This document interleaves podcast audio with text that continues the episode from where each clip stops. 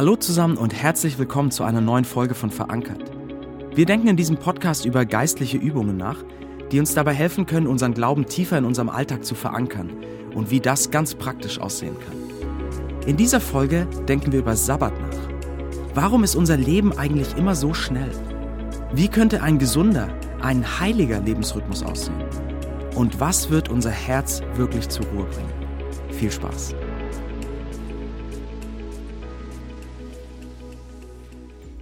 Lass uns mal wieder mit guter deutschsprachiger Musik einsteigen. Max Herre hat vor ein paar Jahren ein tolles Unplugged-Album gemacht. Das Album ist so eine Mischung aus Hip-Hop und Singer-Songwriter. Und auf diesem Album gibt es ein Lied, das heißt »Wo rennen wir hin?« Und er singt da Folgendes. Menschen rennen auf die Arbeit und rennen auf die letzte Bahn. Und in ihnen wächst die bittere Wahrheit. Wir alle rennen und kommen nicht an. Wir rennen durch den Tag, rennen im Job. Rennen an die Wand, denn wir rennen ohne Kopf. Rennen im Kreis, rennen ohne Sinn. Wir rennen und rennen und rennen, nur wo rennen wir hin? Das Tempo unseres Lebens ist hoch, gerade in der Großstadt. Wir alle rennen. Und oft fühlt es sich an wie so ein Rennen ohne Pause. Und die Frage ist, wohin rennen wir eigentlich? Und warum rennen wir eigentlich? Vor so zehn, fünfzehn Jahren hat eine Gruppe von Wissenschaftlern erforscht, wie sich weltweit in Großstädten die Schrittgeschwindigkeit von Menschen verändert hat. Sie haben in verschiedenen Großstädten gemessen, wie schnell Menschen in den Innenstädten gehen. Und sie haben das dann mit Daten von zehn Jahren vorher verglichen. Und ihr Ergebnis war erstaunlich. In nur zehn Jahren hatte sich die Schrittgeschwindigkeit massiv erhöht. Spitzenreiter war Singapur, wo die Forscher feststellten, dass Menschen dreißig Prozent schneller gingen als noch zehn Jahre zuvor. Und die Wissenschaftler erklärten dann, woran das lag. Und sie sagten, wir gehen umso schneller, je mehr wir unter Zeitdruck sind. Und unsere digitale Welt trägt dazu bei, dass wir noch mehr Termine in weniger Zeit unterbringen können. Und das erhöht den Zeitdruck. Wir rennen. Ich habe vor kurzem mit einem Freund von mir telefoniert. Ich habe mir das so zur Gewohnheit gemacht, jetzt während Corona bewusster mit Freunden zu telefonieren. Und dieser Freund hatte mehrere Jahre in Hamburg gelebt. Er ist dann umgezogen in eine andere deutsche Großstadt. Und er hat zu mir gesagt, weißt du was, ich vermisse Hamburg zwar richtig doll, aber eine Sache, die mir hier gut tut, ist, dass das Tempo nicht ganz so hoch ist. Ich hab, ich habe hier nicht ständig das Gefühl, dass ich mich immer anstrengen und Gas geben muss, um irgendwie mithalten zu können, sondern ich kann viel entspannter so meinen Weg gehen. Wir leben in einer schnellen Zeit. Und wir leben in einer schnellen Stadt. Und ich glaube, dass viele von euch jetzt gerade während Corona erst einmal merken, wie schnell euer Leben normalerweise eigentlich ist. Weil viele von euch gerade erleben, dass das Leben mal etwas langsamer wird. Klar, manche von euch in bestimmten Berufen erleben jetzt mehr Hektik oder Eltern mit kleinen Kindern sind auch deutlich mehr gefordert. Aber viele von uns erleben doch, dass das Leben etwas langsamer geworden ist. Und das hat zum Teil eine erstaunlich positive Auswirkung. Ich weiß nicht, ob ihr diese Umfrage auf Zeit Online kennt. Ähm, seit drei Jahren läuft so eine tägliche Umfrage auf Zeit Online, wo einfach nur gefragt wird, wie geht es Ihnen heute? Und man kann dann angeben, gut oder schlecht. Und man kann das so mit Schlagworten, mit Tags noch so spezifizieren. Und die Herausgeber dieser Umfrage haben etwas Erstaunliches bemerkt. Über die drei Jahre war das Verhältnis von gut und schlecht eigentlich immer konstant. Ja, keine großen Ausschläge, das war eigentlich immer gleich. Und jetzt gerade, während der Corona-Krise, gibt es zum ersten Mal in diesen drei Jahren eine, einen signifikanten Ausschlag Richtung Gut, dass über einen längeren Zeitraum mehr Leute sagen, dass es ihnen gut geht oder besser geht. Und wenn man dann einzelne Statements von Leuten liest, warum das so ist, dann geht das oft in dieselbe Richtung. Ah, mein Leben ist nicht mehr so stressig. Ich habe mehr Zeit, ich spare mir den Arbeitsweg, ich kann mal länger schlafen, ich bin nicht mehr so getrieben. Das etwas langsamere Tempo wirkt sich im Leben von vielen Menschen gerade positiv aus. Und ich glaube, dass wir hier auf etwas stoßen oder an etwas kratzen, was die Bibel seit Jahrtausenden sagt. Dass wir Menschen nämlich nicht für das konstante Rennen geschaffen sind, sondern dass wir gemacht wurden für einen Rhythmus aus Arbeit und Ruhe, aus Aktion und Pause, aus Einsatz und Rückzug. Und ich möchte mit euch in dieser Folge über eine geistliche Übung nachdenken, mit der wir das in unserem Leben integrieren können. Eine geistliche Übung, die absolut lebensgebend ist, die uns einen Raum schafft, wo wir zur Ruhe kommen können, wo wir unser Tempo einmal entschleunigen können und äußerlich zur Ruhe kommen, und ein Raum, wo wir daran erinnert werden, was uns innerlich wirklich zur Ruhe führt. Und das ist die geistliche Übung des Sabbats. Der Sabbat ist der Ruhetag, von dem in der Bibel immer wieder gesprochen wird. Und wer von euch eine christliche Vorprägung hat, der weiß wahrscheinlich, dass der Sabbat sogar eins der zehn Gebote ist, nämlich das vierte Gebot, wo es heißt, du sollst den Feiertag heiligen, einen Tag in der Woche sollst du ruhen. Und ich finde es erstmal interessant, dass das wahrscheinlich das einzige der zehn Gebote ist, wo wir stolz darauf sind, dass wir es brechen. Ja, ich meine, niemand geht doch zu seinen Freunden und erzählt stolz, dass er gestohlen hat oder gelogen oder die Ehe gebrochen. Aber wir erzählen uns ständig Dinge wie, oh, also ich habe jetzt zehn Tage durchgearbeitet. Ja, es ist echt viel gerade. Gestern habe ich hundertfünfzig Mails beantwortet. Wir gehen als Team jetzt durch so einen Sprint und wir geben mal zwei Wochen am Stück wirklich Vollgas. Oder, oh, tut mir echt leid, aber die nächsten drei Wochen geht echt gar nichts. Aber danach finden wir sicher mal einen Termin. Man hat manchmal in Gesprächen fast schon das Gefühl, dass, wie busy man ist, so eine Währung geworden ist, um zu zeigen, wie wichtig man ist. Ja? Alle sind busy, also muss ich auch zeigen, wie viel ich arbeite und dass ich nie Pause habe und immer was los ist und wie busy ich bin. Denn wie stehe ich denn sonst da? Der wichtige Mensch ist doch immer busy, oder? Bleibt da überhaupt noch Zeit für Ruhe? Lasst uns mal, lasst uns mal gemeinsam in diesen biblischen Gedanken des Sabbats einsteigen. Der Sabbat begegnet uns zum allerersten Mal in der Schöpfungsgeschichte, ganz am Anfang auf den ersten Seiten der Bibel. Wir lesen diese Schöpfungsgeschichte, wie Gott die Welt schafft, und dann am sechsten Tag in der Erzählung schafft er Adam und Eva, und dann kommt der siebte Tag. Und wir lesen da in erster Mose zwei, ähm, die Verse zwei und drei, lesen wir Folgendes. Am siebten Tag hatte Gott sein Werk vollendet und ruhte von aller seiner Arbeit aus. Und Gott segnete den siebten Tag und erklärte ihn zu einem heiligen Tag, der ihm gehört. Denn an diesem Tag ruhte Gott, nachdem er sein Schöpfungswerk vollbracht hatte. Was sehen wir hier? Gott selbst schafft einen Rhythmus von Arbeit und Ruhe für seine Geschöpfe. Gott selbst schafft einen Rhythmus von Arbeit und Ruhe. Ja, der Gott, der jetzt nicht von seiner Arbeit erschöpft war oder der nicht mehr konnte, sondern Gott gibt dem Leben einen heiligen, einen lebensgebenden Rhythmus. Er freut sich an seiner Schöpfung. Er will die Gemeinschaft mit seinen Geschöpfen genießen. Und er setzt einen Tag fest, damit das geschehen kann. Ich meine, überlegt euch das mal. Malt euch das mal aus vor eurem inneren Auge. Adam und Eva werden am sechsten Tag geschaffen. Sie lernen sich kennen.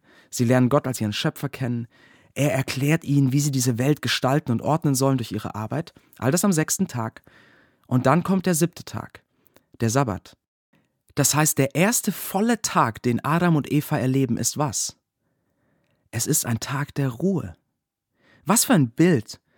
Leute, was für eine Aussage. Der erste volle Tag, den sie erleben, ist ein Tag der Ruhe. Ein Tag, um sich an ihrem Schöpfer zu freuen. Ein Tag, um sich aneinander zu freuen und die Zeit miteinander zu genießen. Ein Tag, um all das zu genießen und sich an allem zu erfreuen, was Gott geschaffen hat. Und ich finde, das ist ganz am Anfang der Bibel ein erster, aber so ein tiefer Einblick in Gottes Wesen und in die gute Nachricht des christlichen Glaubens. Bevor Adam und Eva irgendetwas leisten, steht die Freude an Gott, die Freude an der Schöpfung und die Freude aneinander.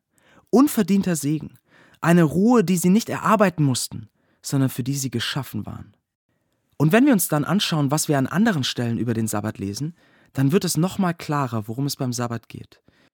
In zweiter Mose einunddreißig, Verse sechzehn bis siebzehn sagt Gott, dass das Halten des Sabbats ein Zeichen des Bundes ist, den sein Volk mit ihm hat.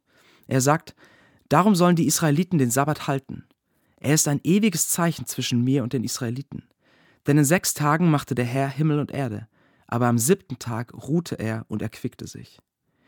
Also das Halten des Sabbats ist ein Zeichen der tiefen und engen Beziehung, die Israel mit Gott hatte. Denn es war ein Tag, an dem sie sich neu erinnern konnten, wer sie sind.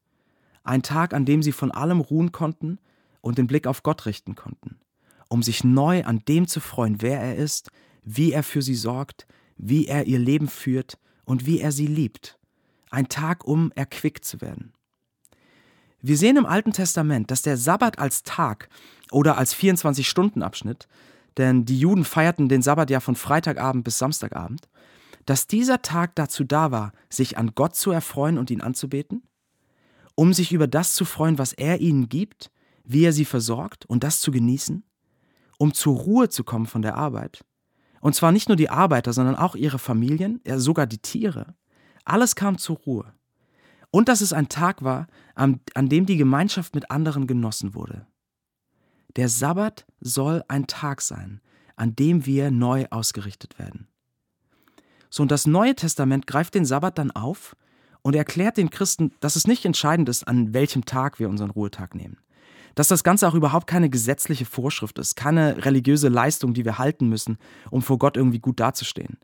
Sondern es ist der von Gott geschaffene Rhythmus von Arbeit und Ruhe, der so lebensgebend für uns ist.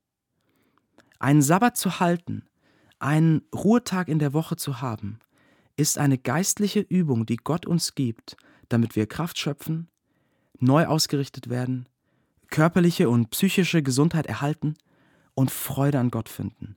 Darum geht es. Darum geht es in dieser geistlichen Übung des Sabbats. Aber diese Übung fällt uns unglaublich schwer. Wenn ihr einmal überlegt, was euch, wie Max Herre es sagt, so rennen lässt, was dazu führt, dass es für euch so schwer ist, zur Ruhe zu kommen, dann werden euch wahrscheinlich zum einen viele äußere Faktoren einfallen. Ja, die Arbeit, die nächsten Termine, unser Smartphone, Social Media, die Termine der Kinder, die Ansprüche der Familie und so weiter. Unsere äußeren Antreiber, die Ruhe schwer machen. Das ist die Oberfläche. Aber es gibt noch eine zweite Ebene, eine tiefere Ebene. Und das ist die Ebene der Wurzel quasi, unser Herz. Das sind unsere tiefen Fragen. Fragen wie, bin ich gut genug? Habe ich mein Leben unter Kontrolle? Was ist, wenn die Dinge nicht so laufen wie geplant? Wer sagt mir, dass ich wertvoll bin? Wer sieht mich? Ist es genug, was ich leiste? Die tiefen Fragen des menschlichen Herzens, die uns antreiben. Weil wir in der Tiefe unseres Seins nach einer tiefen Ruhe suchen. Nach etwas, das uns sagt, dass wir genug sind, dass wir geliebt sind, wertvoll sind, dass es ausreicht. Dass wir tief zur Ruhe kommen können, weil wir nichts mehr zu beweisen haben. Vielleicht kennen manche von euch das. Mir ging es immer wieder an meinen freien Tagen so, dass ich ins Grübeln kam, nicht so wirklich was mit mir anzufangen wusste und schlechte Laune verbreitet habe. Weil sobald ich zur Ruhe kam, die Frage hochkam, ja, wer bin ich denn, wenn ich nichts leiste? Wenn ich nichts arbeite oder, oder wenn ich von niemandem gebraucht werde? Wer bin ich denn dann? Und es fiel mir unglaublich schwer, einfach zur Ruhe zu kommen, weil mein Herz überhaupt nicht ruhig war. Kennt ihr das? Wie leicht oder schwer fällt es euch, wirklich zur Ruhe zu kommen? Was treibt euch innerlich an? Wovon in eurem Leben erhofft ihr euch, dass ihr eines Tages wirklich Ruhe darin finden werdet? Von welchem möglichen Erfolg? Von welchem möglichen Besitz? Von welchem Ziel? Was soll euch an den Punkt bringen, dass ihr zur Ruhe kommt? Der Kirchenvater Augustinus hat im vierten Jahrhundert das einmal so wundervoll gesagt. Er hat gesagt, Gott, ruhelos ist unser Herz, bis es ruht in dir. Und wir sehen das bei Jesus, dass Jesus uns einlädt, in ihm diese tiefste Ruhe zu finden, nach der sich unser Herz so sehnt. Jesus sagt zu uns in Matthäus elf, Vers achtundzwanzig, kommt her zu mir, alle, die ihr mühselig und beladen seid. Ich will euch erquicken. Ich will euch Ruhe geben. Es gibt eine Ruhe zu finden bei Jesus, die unser Herz zur Ruhe führt und die dazu führt, dass wir wirklich Sabbat machen können, dass wir wirklich Ruhe finden. Wegen dem, was wir in der guten Nachricht von Jesus finden. Wenn wir Gottes Kinder geworden sind durch das Kreuz, dann spricht Jesus uns zu. Wer du bist, steht fest in der Liebe Gottes. Du hast nichts mehr zu beweisen. Du bist wertvoll, geliebt. Wer du bist, hängt nicht mehr an deinen Erfolgen oder deinem Versagen. Ob du deine Ziele erreicht hast oder nicht, sagt nichts darüber aus, wie wertvoll du bist. Das letzte Urteil über dich ist gesprochen und es lautet, du bist mein geliebtes Kind, an dem ich Freude habe. Wir sind geliebte Kinder. Keine Maschinen, die ihren Wert erarbeiten müssen. Wenn wir den Sabbat halten, wenn wir unsere Arbeit ruhen lassen und auf Gott schauen, dann wird das jedes Mal eine Einladung an unser Herz, eine Anfrage. Nämlich die Frage, was ist die tiefste Wahrheit über dich? Was ist das Wahrste, was man über dich aussagen kann? Wer bist du? Bist du deine Arbeit? Dein Erfolg? Dein Ansehen, dein Intellekt, dein Aussehen? Wer bist du? Wenn eins dieser Dinge die tiefste Wahrheit über dich ist, dann wirst du immer getrieben sein. Aber wenn die tiefste Wahrheit über dich ist, dass du ein geliebtes Kind Gottes bist, dann kannst du Ruhe finden bei deinem Vater. Äußere Ruhe und innere Ruhe. So, wie kann das jetzt ganz praktisch aussehen? Lasst mich euch ein paar praktische Tipps geben, wie ihr anfangen könntet, den Sabbat einzuüben. Wann in der Woche könntet ihr einen Tag oder eine Periode von Abend zu Abend oder Abend bis spätem Nachmittag einrichten, wo ihr Sabbat macht? Es ist nicht entscheidend, welcher Tag das ist. Schaut, was für euren Wochenrhythmus funktioniert. Für manche von euch wird das der Sonntag sein, für andere muss das ein anderer Tag sein, wegen den Schichten, die ihr arbeitet. Aber wählt einen Zeitraum aus. Und dann kann es sehr helfen, wenn man sich ein Startritual für diese Sabbatzeit nimmt. Ja, dass man ganz bewusst in diese Zeit startet. Angenommen, euer Sabbat ist der Sonntag. Dann könntet ihr am Sonntagmorgen oder vielleicht schon am Samstagabend ganz bewusst in euren Sabbat starten. Zum Beispiel mit einem guten Essen, Ähm, wo jeder, der da ist, erzählt, was so das Highlight der Woche war. Oder mit einer Kerze und einem Psalm, den ihr für euch persönlich lest. Oder mit einem guten Frühstück. Oder einem Gebetsspaziergang. Und je nach Lebenssituation sieht das natürlich ganz anders aus. Ob ihr Single seid oder Kinder habt, in einer Partnerschaft seid oder in einer W G wohnt. Ganz egal, aber was könnte für euch ein Ritual sein, mit dem ihr bewusst in den Sabbat startet? Okay, ihr seid dann also gestartet. So, wie kann man seinen Sabbat jetzt ganz konkret gestalten? Auch hier ist das natürlich für jeden von euch unterschiedlich. Aber ich möchte euch vier Überschriften geben, vier Schlagworte. Ruhe, Freude, Gott und Dankbarkeit. Ruhe, Freude, Gott und Dankbarkeit. Ruhe. Euer Sabbat sollte ein Tag sein oder eine Zeit, in der ihr nicht arbeitet. Und damit meine ich nicht nur die Arbeit, für die ihr bezahlt werdet, euer Job, sondern auch Arbeit wie Rechnungen bezahlen, Dokumente abarbeiten, Dinge am Haus reparieren, schwierige Probleme lösen. Könnt ihr eine Zeit einrichten, in der ihr all das zur Ruhe kommen lasst? Manchmal muss man so eine Ruhezeit bewusst vorbereiten, dass man davor nochmal einkauft, sodass man alles im Haus hat, dass man nochmal aufräumt, um dann wirklich ausruhen zu können. Und dann nutzt diese Zeit, um zu entschleunigen. Das heißt, es wäre toll, wenn ihr es schafft, euer Handy auszumachen. Oder nur alle paar Stunden zu checken. Dass ihr eure Online-Zeit runterfahrt. Dass ihr an diesem Tag mal wirklich nicht an eure E-Mails geht. Oder vielleicht diesen einen Tag in der Woche mal wirklich komplett auf Social Media verzichtet. Damit ihr Freiräume habt, ihr entschleunigt und euer Herz zur Ruhe kommen kann. Wie sieht das für euch ganz praktisch aus? Wie könnt ihr diesen Gedanken, diesen Punkt der Ruhe umsetzen? Das zweite Schlagwort ist Freude. Wie könnt ihr diesen Tag mit Dingen füllen, die euch Freude machen, die euch lebendig machen? Das kann Sport sein, Zeit zu lesen, ausschlafen, Treffen mit Freunden, Ausflüge mit der Familie, einen Film mit den Kindern schauen, gutes Essen, mal schön kochen. Als Eltern kann man sich vielleicht bewusst gegenseitig Freiräume schaffen. Zuerst nimmt der eine die Kinder und schafft dem Partner Freiraum, etwas zu machen, was ihm gut tut. Und dann umgekehrt. Und dann geht man mit den Kids noch los. Also wie könnt ihr an diesem Tag genießen? Die Gemeinschaft mit anderen oder das, was ihr habt in eurem Leben. Freude. Das dritte Schlagwort ist Gott. Wir haben gesehen, der Sabbat soll eine Zeit sein, in der wir uns an Gott, seiner Schöpfung und unseren Mitmenschen erfreuen. Nehmt euch an eurem Sabbat bewusst Zeit, um Gott zu begegnen. Geht auf einen Gebetsspaziergang oder geht zum Gottesdienst, hört euch einen Podcast an, lest in der Bibel, hört Lobpreismusik, nehmt euch Zeit zum Beten, geht in die Natur, um zu beten oder was auch immer euch hilft, um Gott zu begegnen. Nutzt den Tag, um auf ihn zu schauen und euch daran zu erinnern, was er über euch sagt. So, und das letzte Schlagwort ist Dankbarkeit oder Zufriedenheit. Lasst den Sabbat einen Tag sein, an dem ihr euch bewusst macht, was Gott in euer Leben gibt und was er euch schon gegeben hat.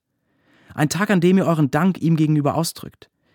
Und eine Art und Weise, so eine Zufriedenheit zu praktizieren, die vielleicht erst einmal überraschend ist, ist an dem Tag auf das Shoppen zu verzichten.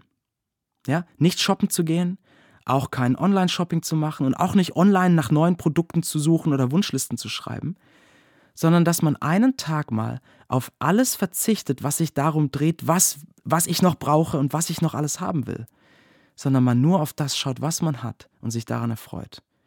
Also Ruhe, Freude, Gott und Dankbarkeit. Diese vier. Und vielleicht entwickelt ihr für alle vier eure eigenen Rituale, aus denen sich dann langsam aber sicher so eine Sabbatliturgie für euch entwickelt. Ja, zum Beispiel ein gutes Frühstück, Zeit zum Lesen und zum Sport, ein Treffen mit Freunden, ein Gebetsspaziergang und eine Zeit, in der ihr aufschreibt, wofür ihr dankbar seid. und es entsteht so eure persönliche Art und Weise, wie ihr euren Sabbat gestaltet. Beim Sabbat ist das so wie bei jeder anderen geistlichen Übung auch. Es ist wie bei Stille, Gebet, der Bibel, Präsenz, Zufriedenheit und so weiter. Es ist lebensgebend, aber es braucht Übung. Es ist am Anfang schwer, das umzusetzen und das einzuüben. Deshalb überfordert euch nicht. Habt nicht den Anspruch, dass euer nächster Sabbat jetzt perfekt wird, sondern tastet euch langsam ran, lernt diese Übung und entdeckt über die nächsten Wochen immer mehr die Schönheit des Sabbats. Kommt zur Ruhe. Freut euch an dem, was Gott in euer Leben gegeben hat. Und schaut auf den, der über euch sagt: Du bist mein geliebtes Kind, an dem ich Freude habe. Du hast nichts mehr zu beweisen.